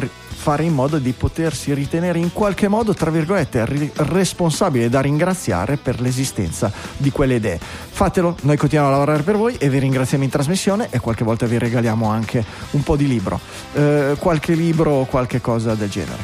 Eh, Francesco, ti sei messo in muto, vuol dire che non vuoi No, leggere? ci sono, ci sono. Ok, vuoi iniziare tu a ringraziare un po' di produttori esecutivi? Con grandissimo piacere iniziamo con gli streamer, quelli del Value for Value. Ringraziamo Nicola Gabriele D con i suoi 178 Satoshi, Capitan Harlock con i 2122, Alessandro Varesi con 3063, Daxa con 3355, Fiorenzo Pilla con 3866, Satoshi, i nostri Grazie. streamer. Grazie ai nostri Grandi, streamer. grandi. Mitici. Grandissimi come grandissimi anche i Perpetual Executive Producer eh, con le loro donazioni ogni singola settimana un euro arriva da Manuel Zavatta uno da Davide Tinti e 2,01 da Nicola Gabriele D Grazie, grazie davvero, grazie di cuore. Ringraziamo Gianluca Panici con i suoi 2,21 euro che ci scrive potrei offrirvi un paio di caffè ma fa caldo quindi con la stessa cifra più o meno vi offro un po' di acqua fresca e un frutto viva Digitalia E viva la frutta! Grazie Gianluca, grazie di cuore. Libro per. Gianluca? Ma sì, dai, libro per Gianluca. A me, Ma io- sì, a me sì. i messaggi piace, pia- piace anche il denaro, ci mancherebbe perché lo tiriamo fuori tutti i mesi per pagare adesso DigitalOcean ha aumentato le tariffe, l'Inode ha aumentato le tariffe da quando è diventato HMI e va bene, e paghiamo, eccetera. Ma noi dobbiamo Noi abbiamo lavorare. fatto un sindacato, abbiamo chiesto più alti di stipendi. eh. Eh, assolutamente, per cui lavorare, pagare e cacchio. Eh, per cui benissimi soldi, se coi soldi c'è anche un po' di anima attaccata, c'è il vostro messaggio che è un pezzo della vostra anima, ancora più bello. Grazie a Gianluca, dai, contatta Michele su Slack, adesso è in vacanza, quando torna dalle vacanze con Sandokan in giro per, per l'Oriente, eh, sì, sì, sicuramente ti risponde e vi mettete d'accordo per l'invio del libro. Fantastico, andiamo avanti a ringraziare allora il gruppo delle donazioni ricorrenti da 3 euro al mese. Ringraziamo Alberto Cuffaro, Andrea Bottareo, Fabio Filisetti, Mattia Lanzoni, Giulio Magnifico, Paola Danieli, Gianluca Nucci, Luca Di Stefano, Nicola Bisceglie, Riccardo Peruzzini, Danny Manzini, Roberto Esposito e Paolo Boschetti. Mitici, grazie, grazie.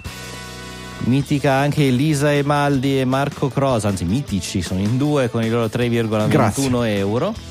Così come il gruppo dai 5 euro tutti i mesi che sono Carlotta Cubeddu, Dardi Massimiliano, Douglas Whiting, eh, Mirto Tondini, Stefano Gusto Innocenti, eh, Roberto Tarzia e Matteo Molinari. Grazie, 5 euro tutti i mesi, mitici, grazie. Alcuni di questi veramente da, da più di un decennio. Da tempi in memoria. Grazie. Nomi che ormai conosciamo Grazie. benissimo. Mitici. Come ringraziamo anche Daniele Corsi per i suoi 5 euro e Ioandi Herrera per i suoi 8 euro di questa Grazie, puntata. grazie davvero. Grazie mille anche a voi ed entriamo nel gruppo dei grandi produttori, quelli che quindi fanno una donazione almeno di 10 euro. E in particolare tutti i mesi ce la fanno Maurizio Galluzzo, Mitico professore. mitico, Ciao Maurizio, grazie. e l'ormai mitico tre trattini. È ancora più mitico. che però Assolutamente. sappiamo è lo stesso, non è lo stesso, non lo sapremo mai. Inoltre sempre 10 euro tutti i mesi ci arrivano da Fabrizio Mele, anche lui grande produttore. Grazie Fabrizio, grazie davvero. Infine, 10, anzi, infine ce ne sono ancora un po' con dei bei messaggi, quindi un momento che mi piace molto. 10,58 euro arrivano da Andre Marzulo che ci scrive: Abbraccione ragazzi! Abbraccione anche a te e libro, dai, siamo generosi oggi. Libro anche per Fantastico. Andre. mm, scrivi a Michele su Slack, dai. Poi non vi preoccupate, risponderà a settembre. Eh, 14,90 euro arrivano da Daniele Bastianelli con un bel messaggione. Ciao Doc, e qui solo Doc, eh.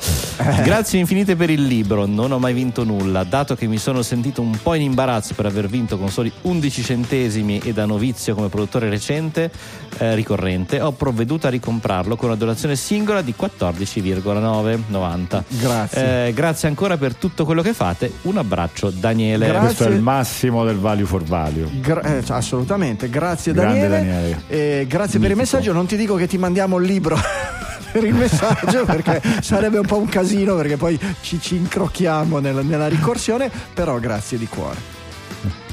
Come grazie anche alla lead executive producer di questa puntata con ben 52,68 euro, Diana Wow. Ressani, che ci scrive: Ciao ragazzi, donazione doverosa dopo parecchio tempo. Grazie del vostro lavoro, Diana. E Diana, grazie a te. Grazie, a Grazie. te. Eh, abbiamo finito i libri perché ce n'erano ancora due.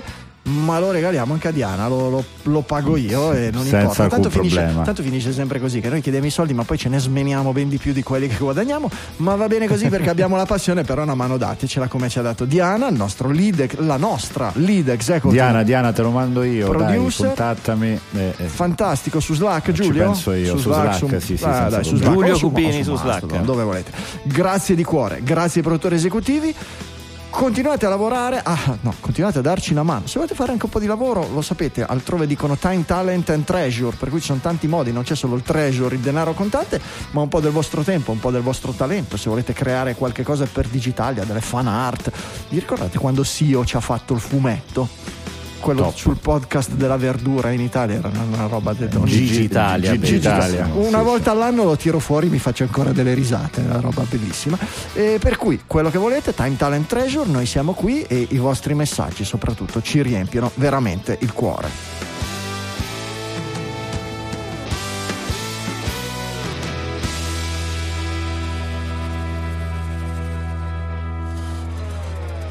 Allora, prima di prendere più o meno per i fondelli Elon Musk, perché me lo chiedete tutte le volte, eh, prendiamo prima un po' per i fondelli in maniera un po' più triste Microsoft con i suoi dark pattern. Altri, perché abbiamo già parlato di dark pattern di Microsoft Era ultimamente. Adobe. Ah, era Adobe. Adobe. Vabbè. Sì.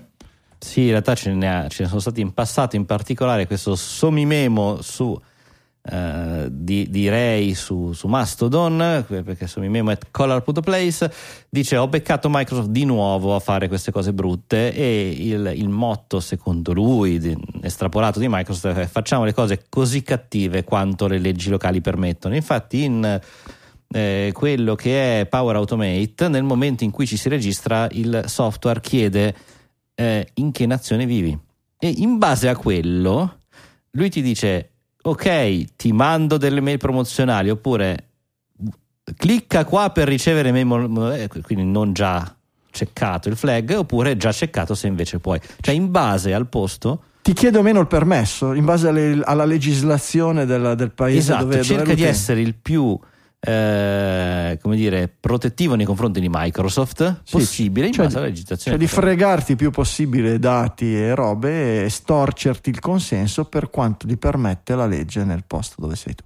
E beh, E questo è visibile perché basta eh, scrollare il eh, come si dice, scorrere tutto Sono il le- select. sono le corporation, Francesco, sono le- cioè il tizio che ha l'ingegnere che ha imple- ideato e implementato questa roba qui e il suo team hanno un bonus a fine dell'anno. Hanno un bonus perché dimostrano che alla Sì. fine dell'anno con questa roba qui hanno raccolto N dati in più dagli utenti, accolto eh, implicitamente il consenso all'invasione della privacy in Bangladesh perché non c'è una legge li- che lo limita, eccetera, eccetera. Non, non- non c'è niente da fare con, con- con i meccanismi di oggi. del- del- non, non- non c'è niente da fare. Qualche anno fa speravo in qualcosa nella- nell'emer- nell'emergere di queste B Corp, no? Benefit Corporation. Non so se ne avete mai sentito parlare. Queste Mhm. corporation ehm, votate in qualche modo al bene, che Ah, avrebbero restituire dovuto. alla società. Ecco, che avrebbero dovuto avere un ritorno d'immagine tale per cui anche le aziende più cattive avrebbero avuto l'incentivo a trasformarsi anche loro in B Corp, perché tutto questo non è mai successo. Sì, c'è Patagonia che in qualche modo sembra che di grosso ce n'è due o tre, eccetera. Ma alla fine dei conti i cattivi sono sempre più cattivi. La- cos'era il postulato di Digitalia? Più è breve il nome di una corporation, più cattive sono le sue intenzioni e, e specialmente se hanno nel loro motto, nella loro frase, come si chiama, il, il detto di non essere cattivi, probabilmente lo sono ancora più degli altri. E non, non c'è niente Comunque da Digitalia domani si chiamerà D.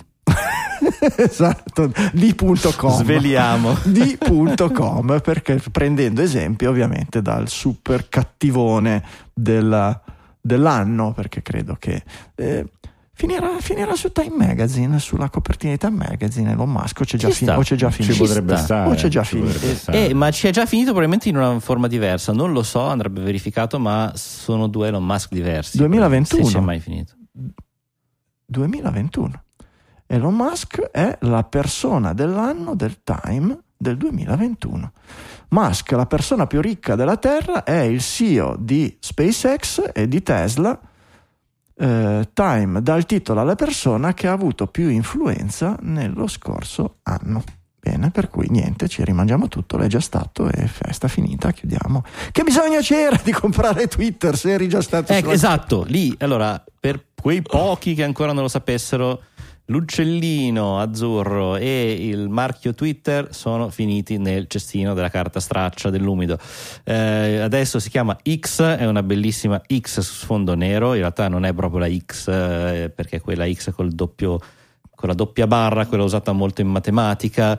Ehm, però esatto, la, la domanda che mi sono fatto ora, questa probabilmente fra le azioni che sono successe nell'ultimo sei mesi, da quant'è ti, che è in interrom- ballo? ti interrompo, sono sicuro che la domanda che ti sei fatto è ma l'insegna di X non dà fastidio ai vicini che cercano di dormire? Io sono sicuro che ti sei fatto quella domanda.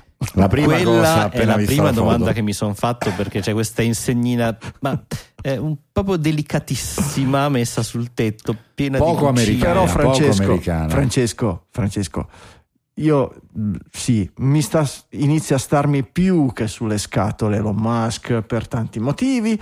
Cerco di dargli come a tutti il beneficio del dubbio finché è possibile e questo spazio si sta restringendo sempre di più settimana dopo settimana. Va bene e va bene tutto. Però quante insegne sulla terra, da quella della Martini e Rossi a quella no, a quel quante insegne sulla terra rompono l'anima a persone normali come noi che vogliono dormire e che ce le hanno sparate in faccia? Quante? E quante volte ne Al abbiamo gigantesco pallone di Las Vegas di cui parlavamo l'altra volta. ma non no? so, ma anche nelle, nelle- città Sì, più sì. normali. Cioè, quante volte però ne abbiamo letto sul New York Times, sul Post, come? Eh, Mai, mai.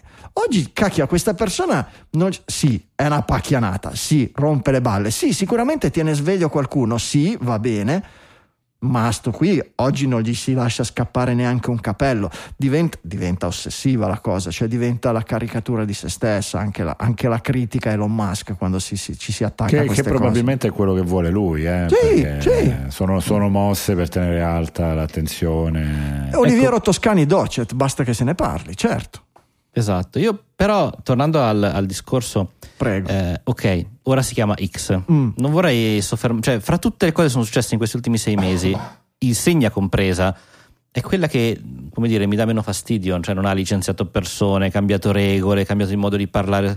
Però mi, mi faccio una domanda: con 44 miliardi cash, quanti programmatori ti prendevi, addetti marketing, pagine del New York Times per, per tirare col tuo nome, per tirare dentro utenti? Avevi bisogno di comprare un'applicazione esistente, smantellarla da zero, anche tirar via il marchio, la voce del verbo to tweet, twittare. Cioè, quello che ormai è diventato iconico, buttare via anche quello. Cosa ti è rimasto alla fine?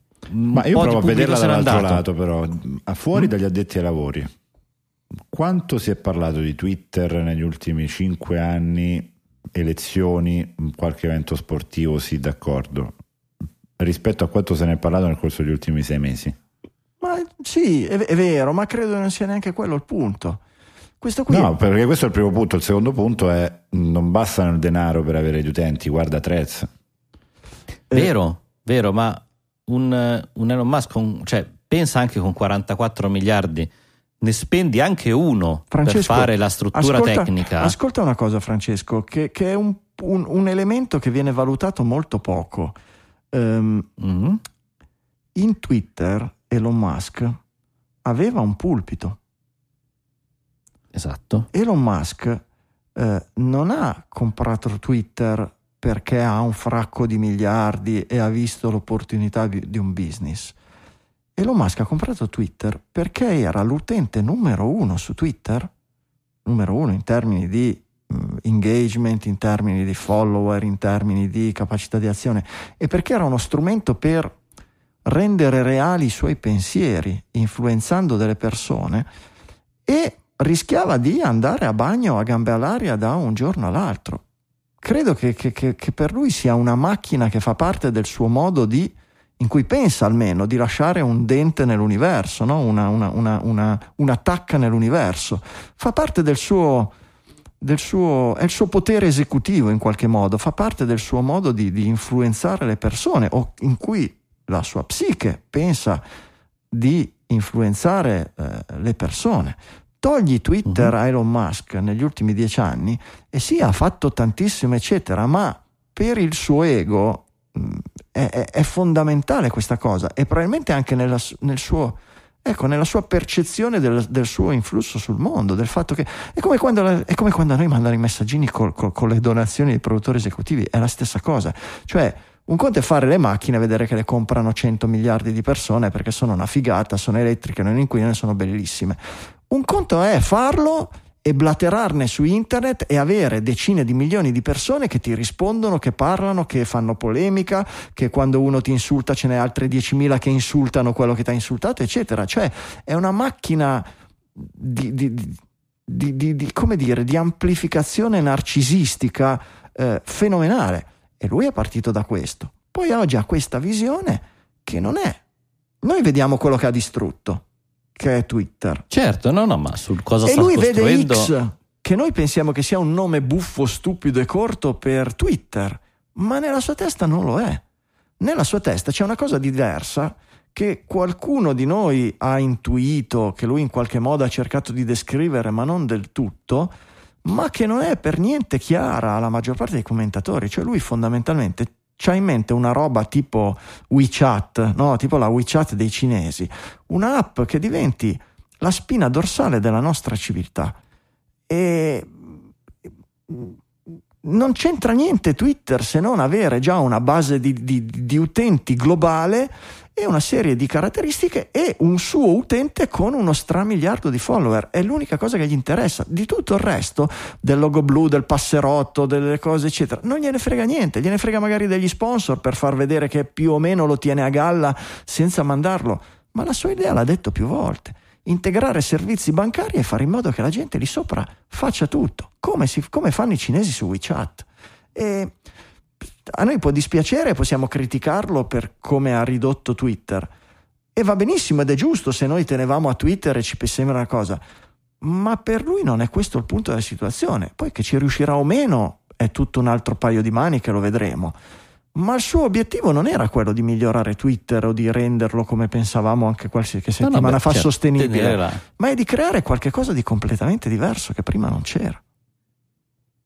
Sì, diciamo il tentativo di fare un'app alla WeChat che diventi un sistema operativo della vita sociale è un qualcosa che ha provato in Occidente a fare anche, anche Facebook. Ci sono stati tanti anni in cui hanno provato a mettere tutto dentro, a diventare un'app eh, tuttologa e hanno fallito miseramente perché da noi almeno fino adesso la frammentazione verticale per singolo servizio è stata quella che ha premiato. Però Giulia ha fallito quando lui ha detto benissimo, adesso, ci- eh, adesso battiamo moneta, coniamo moneta, questo è Libra e il mondo offline è arrivata la comunità europea, è arrivato il presidente degli Stati Uniti e, e gli hanno detto mettiamoci un po' intorno al tavolo, che cosa vuoi fare tu?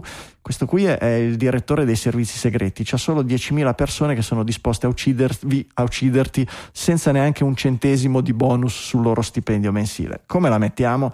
E il giorno dopo Libra è sparito dai tali e quel piano di... Ma Sì, sì, ma al netto di Libra, che è chiaramente un tema importante, il dating, Eh beh, era- Libra- marketplace, Libra era- era- cioè, ci sono tante Libra cose era il passo fondamentale. Anche semplicemente Era la messaggistica. Libra era il passo fondamentale che avrebbe trasformato Facebook nel momento in cui batti moneta e rendi possibile la- il commercio tramite una moneta interna dentro Facebook, quello lì sarebbe stato il passo che lo portava verso il- la WeChatizzazione Sì, di ma dopo un di percorso Meta. già di fallimenti in questo senso, Sì, non se era voglia- l'inizio, se di- vogliamo. però insomma, vogliamo. ecco, so- sono curioso di vederne il percorso da quest'altra parte, perché quello che mi sembra interessante è che probabilmente dal punto di vista di Musk c'è un'opportunità non esplorata e possiamo criticare quanto vogliamo Musk su mille cose, ma di certo in termini di opportunità che gli altri non vedono ha dimostrato comunque di vederci più lunga, eh, più lungo degli altri. Quello che non colgo e che sicuramente mi piacerebbe approfondire è che il modo in cui ci si sta arrivando a questa opportunità mi sembra tutto poco pianificato, o meglio senza un piano ben definito. eh, l'app di Twitter in alcuni device è ancora così, mm, le, le, app desktop che ci facciamo, un'app che vuole essere tutto, gli metti il cap sull'API il giorno prima eh, e poi fai un rebranding senza ben mm, chiarire il rebranding, accedi ancora a twitter.com. Non condivido Giulio, mm. nel senso mi sembra un approccio molto lean cioè modifico un pezzettino, vedo cosa succede, modifico un altro. In realtà il piano, probabilmente il master plan c'è, anzi di questo eh, rebranding non, non, non, ci ha stupito in realtà perché lo, lo l'avevamo già immaginato che se l'avrebbe fatto, detto, aveva sì, già cambiato la ragione sociale, aveva già pronto un'insegna luminosa da dar fastidio ai vicini, qui non la si fa, cioè cambiare l'icona di un'app si fa in 5 minuti, cambiare un'insegna un po' meno. Quindi il master plan c'è, è un approccio veramente lean, quindi estremamente iterativo, estremamente veloce di ricircolo, anche non solo software, ma proprio delle idee di, di, business per arrivare in quella direzione. Sì, ma se tu devi fare un rebranding, almeno una funzionalità figa la lanci per giustificare il rebranding, no? Cioè non è quello di prima, ha cambiato nome perché c'è anche questa cosa che quello prima non aveva mi manca questo pezzo. E deve ancora, e... probabilmente deve ancora arrivare. Probabilmente arriverà, probabilmente arriverà. Intanto TikTok ha introdotto i post testuali. Zitto, zitto. detto, ma visto che non dirà non ci sono più, magari li faccio Ma alla io. fine. Vi devo dire, ma allora TikTok eh, continua ad avere dei numeri estremamente interessanti e poi dal punto di vista degli advertiser sta crescendo moltissimo a doppia cifra in Italia e la strategia anche commerciale eh, di TikTok è molto vecchia scuola eh, Mediaset, quindi rapporti personali che ti portano allo stadio, ti fanno fare giretti, eh, però funziona molto bene, raccolgono un sacco di budget. E mh, mm, si possono permettere, sono nella situazione perfetta dell'esplorazione. E, eh, una tematica molto importante che noi in, Occidente eh, viviamo in maniera diametralmente opposta è che ehm, per noi portare nel privato persone di esperienza politica è di solito una cosa che vediamo negativamente, cioè l'esperienza politica non connota in maniera particolarmente positiva eh, una persona in termini di dirigenza. Per i cinesi è abbastanza al contrario eh, mm. e quindi in realtà vanno a pizzicare esattamente anche da noi, soprattutto nei posti che contano persone che hanno grande esperienza politica e quindi hanno una solidità dal punto di vista eh, sia normativo che relazionale che, che, di lobby che gli permette anche di fare sperimentazioni importanti, questa magari è la minore in termini testuali, ma ce ne sono tante altre, possiamo citare, banalmente anche il successo che sta avendo CapCut, che è sempre lo stesso gruppo per l'editing delle foto, che gli sta dando una base dati pazzesca ehm, e che è molto, molto sostenuta da tante persone che sanno in anticipo cosa succederà. E quindi su questo TikTok può essere un indicatore spesso da tenere sotto controllo e se dicono che il testo può essere una cosa interessante per loro è perché probabilmente sul testo qualcosa succederà. O forse eh, perché anche loro, scusa, eh, Elon Musk, tra virgolette, secondo la vulgata, sta demolendo Twitter, sta distruggendo Twitter. Twitter è dove un certo tipo di, eh, come dire, di cultura, di persone, di autorità, di, di, di persone di cultura, no? giornalisti, politici, eccetera, eh, dialogavano, intervenivano in forma testuale. È un qualche cosa che fa parte in qualche modo del motore della democrazia in tanti stati, eccetera. Elon Musk lo sta smembrando e lo sta cosa, guarda caso nello stesso periodo, no? Uh, Threads, no, eccolo qua, Threads, l'abbiamo tirato fuori dal cilindro del cosa, quell'altro, Project Blue, eccolo lì, gli altri, noi scappiamo tutti su Mastodon, TikTok, anche noi post, secondo me c'è una grande corsa a cercare di occupare questo spazio che si in qualche modo, e sarebbe buffo, sarebbe buffo se in qualche modo fosse vero quello che abbiamo appena ipotizzato, che il, il master plan di Elon Musk è in realtà di costruire qualcosa di diverso e che sta volutamente fuggendo dal post testuale come centro, del, del, del, come fulcro del suo sistema per migrare verso altri e tutti che... E dirigendo tutti gli altri lì. Invece. Esatto, esatto, esatto. Io dico, dico, la mia sul master plan di, tutti, di tutte queste aziende, in primis di Musk. Vedremo se sarà così nei prossimi mesi, barra anni.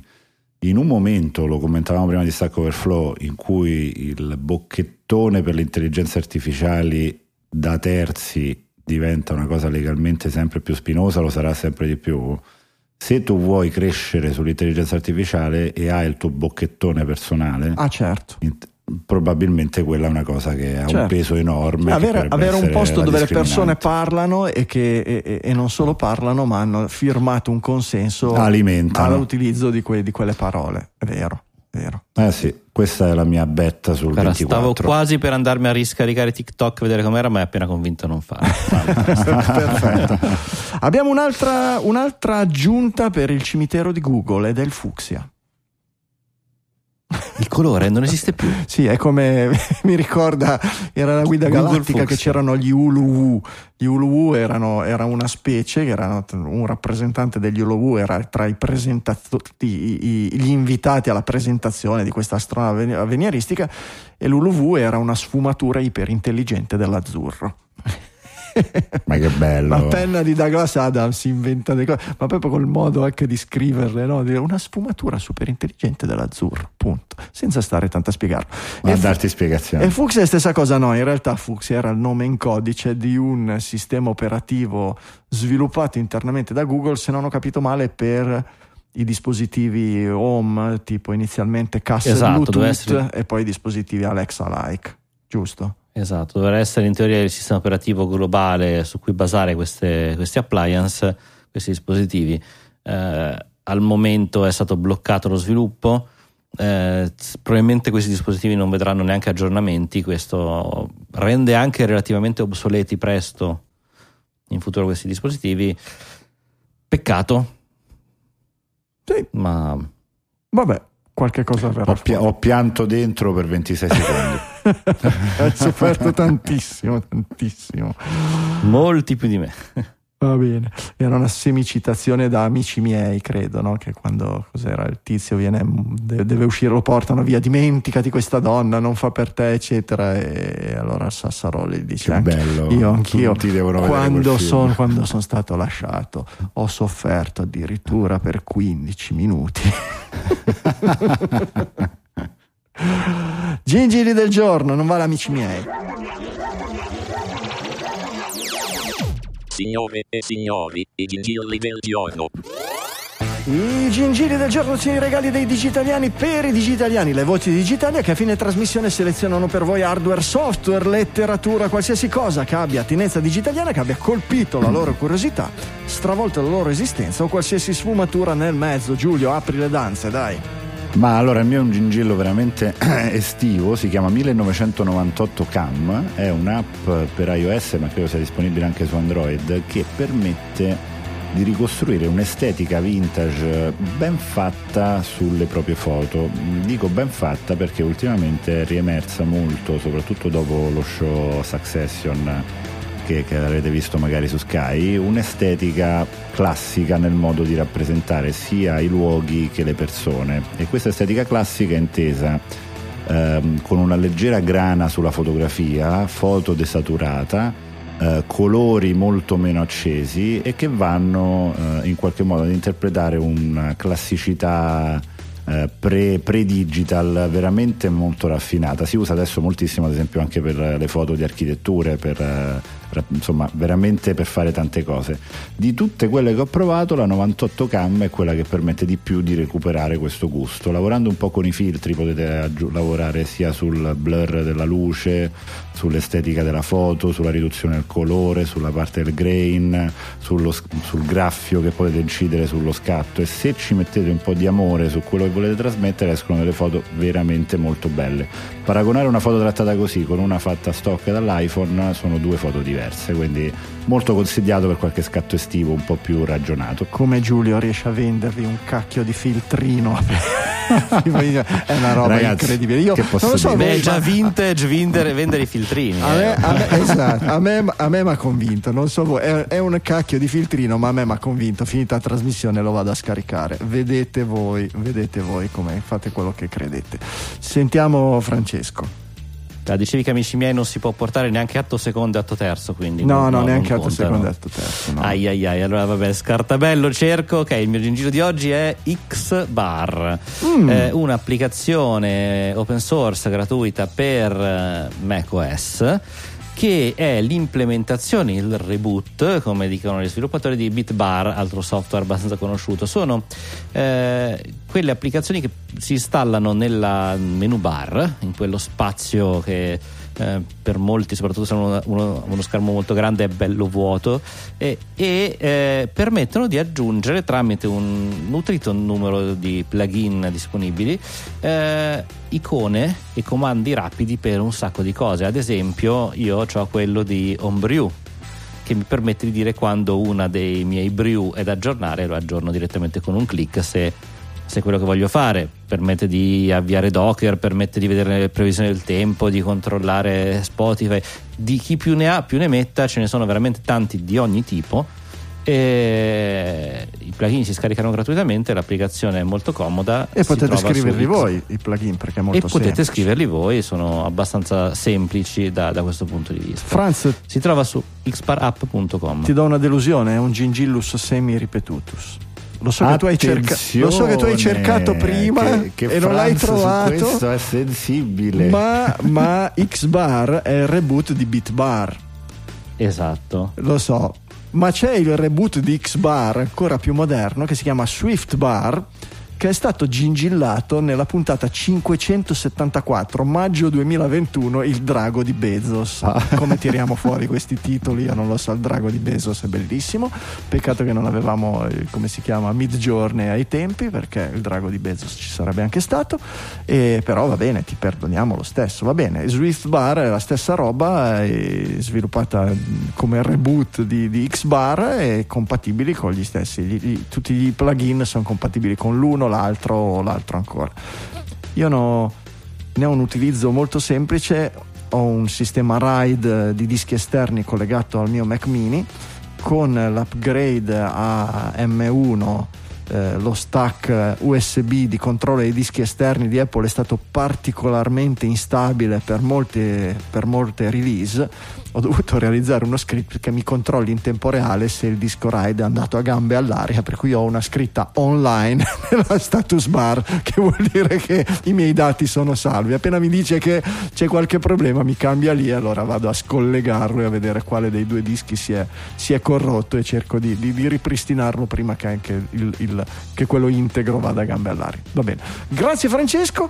Ultimo gingillo per oggi Ehm, Van Gogh Museum.nl Netherland Eh, il museo famosissimo museo Van Gogh bellissimo rifatto qualche anno fa tutto in cristallo anche dal punto di vista ai- ai- agli abitanti di Amsterdam non piace però per i turisti a vederlo da fuori è un museo di quelli Alla fine, che al di là Diciamolo, ad Amsterdam si va solo per il museo di Van Gogh. eh, sì, non lo so Francesco. Sì, oramai sì, hanno chiuso tutto il resto. Ma per carità, tanto oramai siamo troppo vecchi per tutto il resto delle cose che offrivano ad Amsterdam, lo sai. Il sito però, il sito, in questo periodo al Museo Van Gogh fino a ottobre credo c'è una, c'è una raccolta con gli ultimi tre mesi di Van Gogh, per cui hanno raccolto tutti i dipinti della fase finale della vita, quella del tormento, quindi immaginatevi eh, c'è la, la- la, eh, la chiesa, quella famosa ripresa anche in una delle puntate più belle del Doctor Who, c'è il, c'è la- il campo di grano coi corvi, c'è il ritratto del dottor Gaucher, si chiamava Bechet, Gaucher, non mi ricordo più. Eh, e va bene, tutti questi sono ripresi in maniera molto fruibile sul sito del museo, dove per alcuni dei dipinti presenti ci sono anche dei- delle chicche molto molto carine come questa qui che c'è ad esempio sulla stanza da letto, la camera da letto di Van Gogh, c'è una versione che con uno slider che vi permette di ricostruire come erano i colori del dipinto quando Van Gogh l'ha eh, dipinta originariamente rispetto a come sono adesso per il decadimento dei pigmenti, per lo scoloramento, per il viraggio di alcuni colori. Molto carino, interessante, con le tecnologie di oggi si riesce a fare un tuffo nel passato e a scoprire qualcosa che tutti davamo per scontato in un modo e invece per l'autore era completamente diverso. Eh, Van Gogh Museum.nl insieme agli altri gingilli del giorno, se lo script di Facconi funziona, li trovate sulla pagina di questa puntata digitalia.fm slash 685. Se lo script non funziona o ha bisogno di manodopera ulteriore, magari non li trovate subito, ma in settimana ve li mettiamo tutti quanti.